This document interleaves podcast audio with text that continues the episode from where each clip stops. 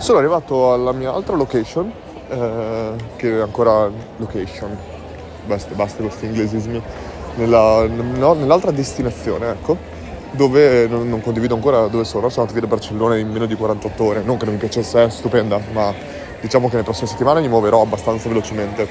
E eh, in aereo, che è durato abbastanza poco, il volo, mi sono guardato alcune puntate di una serie che è praticamente la storia di, eh, su Netflix di Spotify.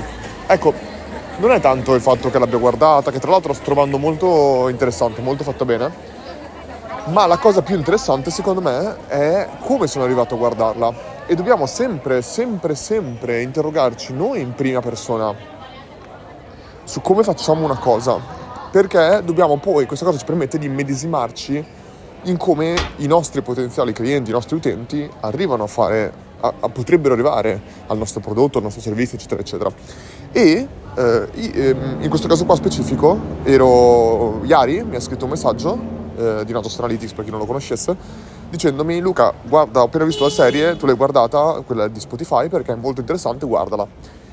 Ecco, io erano più o meno un mese e mezzo, forse due mesi, che non guardavo un film su Netflix, ogni tanto lo apro perché mi piace molto fare un po' di reverse engineering e altre cose su Netflix, ma o avrò guardato dei pezzi qua e là, ma una serie poi io, vabbè sono particolare, avrò visto 5 serie in totale su Netflix, eh, non sono una persona che guarda serie con dedica tempo, preferisco leggere o altre cose, però appunto proprio questo dovrebbe ancora di più rafforzare il, quello che sto dicendo, perché lui mi ha detto fallo, ecco, io automaticamente sono andato a... Eh, cioè me lo sono salvato e mi sono detto questa è una cosa che guarderò. E, e ho deciso di guardarlo e l'ho trovato anche molto interessante, mi ha molto ispirato mentre eh, volavo. E questo appunto per farci capire, chiaramente se ora, faccio un esempio su Netflix, misurasse come ci sono arrivato, probabilmente sarebbe sulla, su, su search, mi potrebbe indicizzare su search. Ho cercato, ho aperto i, i film su Netflix, eccetera, eccetera. Ma molto spesso clicchiamo un ads o altre cose, ma sono e, e attribuiamo la conversione magari a quel canale specifico, quando in realtà arriva da tutt'altra parte. In questo caso qua per, eh, l'avrei voluto identificare come word of mouth. Passaparola in un certo senso quello che, quello che è successo, ma il passaparola spesso è uno dei canali più difficili da misurare, perché spesso noi poi con Learn stiamo facendo delle cose molto interessanti per misurarlo, però molto spesso non ci sono poi modi diretti perché magari io mando un WhatsApp a un mio amico come è successo con Iari che mi ha detto oh fai questo Luca? E io poi lo so, ho aperto e sono andato a cercarlo. Ecco esempio come possiamo misurare questi canali in maniera che è un po' approssimativamente sulla quantità e la qualità? Eh, chiaramente in maniera più quantitativa possibile sarebbe quella di misurare direttamente l'utente che ti manda eh, che, che, ti manda in questo caso qua Iari che mi dice vai a vedere questa cosa qua ecco anche se ieri mi avesse mandato un link probabilmente il canale sarebbe su WhatsApp. E già il canale WhatsApp potrebbe essere, ma me lo poteva mandare su Instagram per esempio. Io avrei cliccato il link su Instagram, sarei andato su Netflix del, del film in particolare, l'avrei visto e avrebbero detto è arrivato da social di Netflix, quando invece non era da quello. Quindi come facciamo noi per esempio con Learn a misurarlo? Eh, tutte le volte che abbiamo fatto il biglietto per il C2022 tantissime altre, noi mettevamo un widget di share questo widget di share permetteva all'utente di eh, inviare il suo link a, eh, cioè inviare il link per registrarsi all'evento o in questo caso qua per vedere il film e insieme al link a- attaccavamo dei parametri. Quindi lo poteva condividere su WhatsApp, c'erano però degli UTM parameters che quando l'utente cliccava andava lì e noi potevamo attribuire ha il passaparole in un certo senso. Questo è un metodo molto quantitativo, ma chiaramente Yari che ti manda un vocale non può essere, quindi senza link, non può essere attribuito direttamente. Quindi com'è che noi misuriamo questa parte qua? Una cosa che noi facciamo, che mi è stata tra l'altro suggerita dal founder Giovanni, il founder di Bodyfit, è quella di durante l'onboarding eh, mettere il, una delle domande è in che canale ci hai scoperto e questo è molto interessante perché una persona potrebbe essersi registrata oggi, ma aversi scoperto tre mesi fa per passaparola, per influencer, per qualcos'altro. Ora, chiaramente non puoi attribuirlo alla singola campagna specifica, ma puoi guardare a livello estremamente macro, quindi da quello che dicevo, un misto tra qualità e quantità, se il tuo budget che stai spendendo veramente, porta veramente un incremento. Quindi tu potresti confrontare in periodi e dire tre mesi fa eh, prima che iniziasse a spendere tanto in influence marketing, c'era il 10% degli utenti diceva che ci aveva scoperto un influencer, o da, o da un influencer, appunto da una campagna, nel momento in cui ho incrementato tanto il budget, quello che vedo dopo magari tre mesi è che è aumentato di, proporzionalmente o molto di più le persone che ci dicono che sono arrivati da influence marketing. Ecco, questo secondo me è un modo molto molto molto interessante di, di misurare le cose, che dovremmo tutti quanti fare, misurare un po' la quantità con la qualità. E eh, facciamo però, anche se non lo possiamo misurare, interroghiamoci noi veramente, non soltanto del come abbiamo scoperto un prodotto nel mio caso, ma come tu come piattaforma, tu come servizio, tu come prodotto puoi incentivare il, il passaparola e, e, non è mai, pratica, quasi mai, il veramente incentivare dove tu semplicemente chiedi di fare il passaparola, ma devi dare sempre, secondo me, è una cosa, un'ottica molto importante, ne ho già parlato dei vari functional, emotional e social outcome, delle ragioni valide per farlo. Cioè in questo caso Iari, e tu potresti dire, ok, me l'ha condiviso, però che cosa c'è dietro quella condivisione per Iari? Lo sto dicendo io, eh, cioè non gli sto attribuendo questo risultato specifico o que- non sto dicendo che ieri l'ha fatto per questo, ma se dovessi analizzare, il functional outcome è Iari manda un, un link a un suo amico consigliandoglielo perché eh, l'ha trovato figo. Il social outcome però, cos'è il social outcome? Eh, scusami, eh, scusatemi, l'emotional outcome. Cos'è l'emotional outcome? Iari in questo caso condivide soltanto pensando alle leggi di Cialdini l'emotional outcome, il senso di reciprocità, il senso di condivisione ti dà, ti fa del bene. Se io ho fatto del bene a qualcuno, è molto probabile che io mi senta meglio con me stesso per aver fatto bene con qualcuno. Quindi l'emotional outcome può essere anche questo, la gratificazione di avere me che gli dico, grande, sto un bel consiglio. E poi c'è la reciprocità, perché magari mm, io gli ho fatto altri favori e altre cose. Per ultimo c'è il social outcome, ovvero appunto come Luca mi percepisce. Se Yari mi comincia a mandare tanti consigli validi, io lo percepirò come una persona a cui devo dare fiducia sui consigli che mi dà, eccetera, eccetera. Ricordiamoci, il social outcome non è per forza one to many, non è per forza io che devo parlarle a tutti, ma può essere anche one to one, come mi percepisce un'altra persona o più altre persone davanti a me. Quindi, come faccio in un certo senso a promuovere questo discorso qua. Per esempio potrei usare nel copy del mio widget di condivisione questo concetto qua.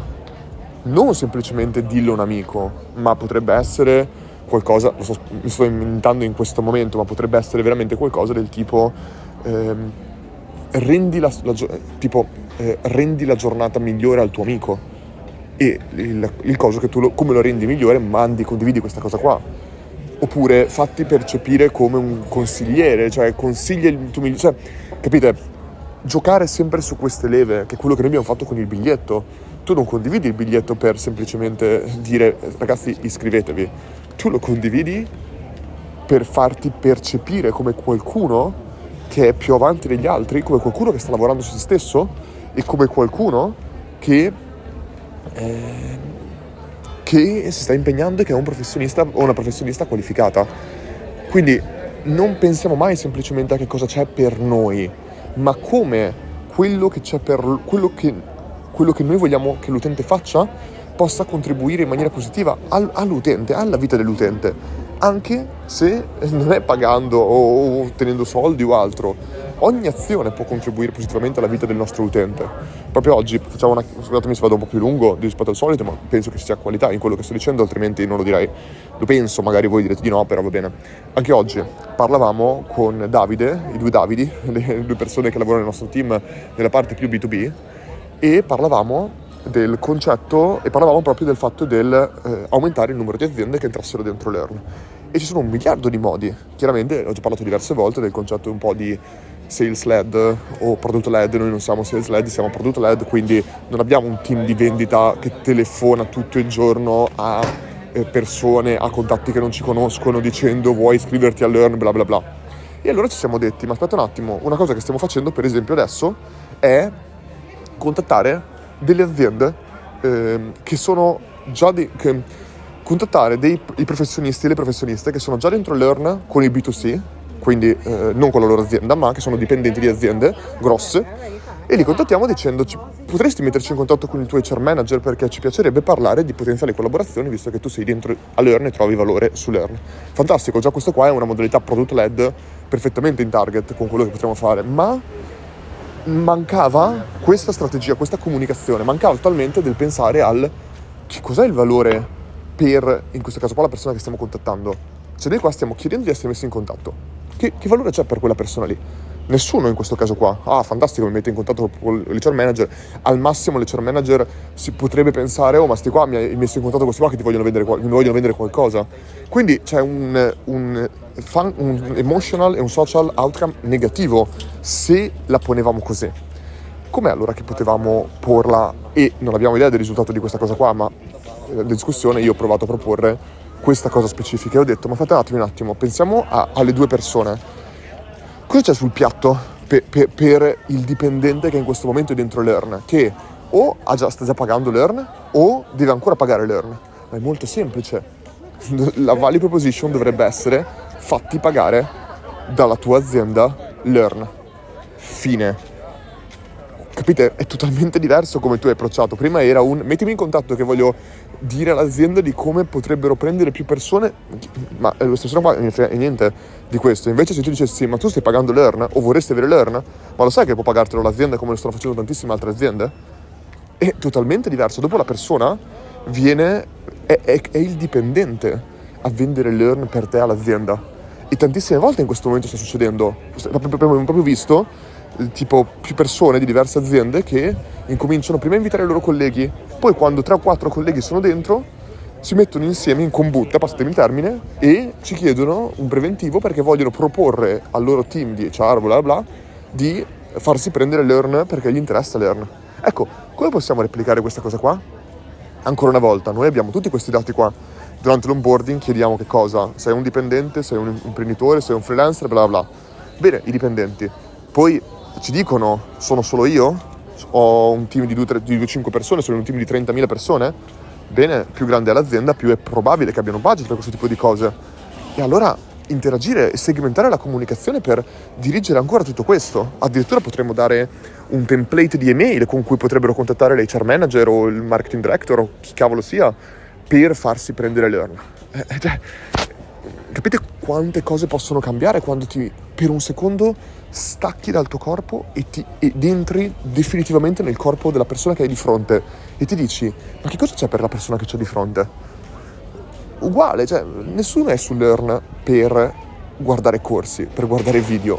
Lo streaming, non, Learn non è un servizio di streaming.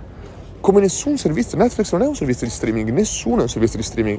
Torniamo sempre a due punti, a, a un'industria fondamentale che si, si spezza in due L'industria è il tempo. Tutti lavorano nel tempo. Non ce n'è un business. Dalla bicicletta che ho di fronte in, in sharing, al ristorante che ho davanti, alla barca, allo yacht che ho davanti. E tu puoi lavorare solo in due settori nell'industria del tempo. Chi ti fa risparmiare tempo e chi ti fa vivere meglio il tempo che stai vivendo. Il ristorante che ho di fronte ti fa vivere un'esperienza migliore. La barca vivere un, un, ti dà una qualità di vita migliore a chi piace chiaramente. Eh, la bicicletta in sharing ti fa risparmiare tempo perché invece di muoverti a piedi ti puoi muovere più velocemente e stai pagando per il tempo che stai risparmiando. Ragazzi, l'aereo, eh, gli aerei ci sono un po' di concetti molto particolari sul low cost che in realtà tu stai pagando relativamente poco per quanto tempo ti fanno risparmiare perché anzi in Italia paghi 10 volte il treno rispetto a quanto ti costerebbe prendere un aereo però non è questo il punto. Il punto è sempre pensare a queste cose qua, pensare sempre ogni volta che ci diciamo, ok, una persona vuole vedere un video sull'Earn. Da lì in poi chiediti 5 volte why. Perché? 5 volte perché. Ok, voglio vedere un video sull'Earn. Perché? Perché attraverso il video guardo, ottengo competenze. Ok, perché vuoi ottenere competenze? Perché attraverso quelle competenze posso migliorare il mio lavoro. Ok, perché vuoi migliorare il tuo lavoro? perché se migliori il mio lavoro posso ottenere una promozione. Perché vuoi una promozione? perché in questo modo qua sarò visto dalle persone attorno a me o eh, potrò migliorare la qualità della mia vita e verrò visto, percepito dalle persone attorno a me in maniera migliore. Ok, perché vuoi fare ciò? Ah, perché in questo modo qua aumenti ancora di volte la qualità della tua vita, Miglio, vieni percepito in maniera migliore, sei un professionista più qualificato, si ritorna sempre un po' in un certo senso alla felicità. E Learn come ti permette di fare questo? Perché tu potresti farlo anche con altri modi ti permette di farlo, cioè potresti eh, farlo anche da solo, mettendoti su internet a guardare. La vera cosa che noi faccia, cerchiamo di fare è che per, la, per, il prezzo che abbiamo ti, diamo, ti, ti, ti supportiamo a velocizzare il tuo processo di apprendimento, quando lo potresti fare da solo, magari ci metteresti anni, perché? Perché noi prendiamo soltanto professionisti che ti raccontano quello che hanno sperimentato negli ultimi dieci anni e che teoricamente ti fanno risparmiare quei dieci anni che loro ci hanno messo. Cioè è uguale a quello che faccio io, cioè io eh, oggi so 10 miliardi di volte di cose di più rispetto anche soltanto a un anno e mezzo fa. Questa mia condivisione può farti risparmiare veramente una valanga di errori, ma vi posso garantire poi io che fortunatamente ho lavorato, fortunatamente per, per me e per Learn, ho lavorato a contatto con tutti i lanci, tantissime industrie diverse, eccetera, eccetera, ne ho visti un miliardo di errori che ho fatto in passato e che oggi posso non fare di più. Ed è l'unica ragione per cui io, se facessi l'advisor, verrei pagato per la mia esperienza diretta sul campo. Ed è quello che ho detto in uno degli ultimi podcast, che ho parlato proprio di questo.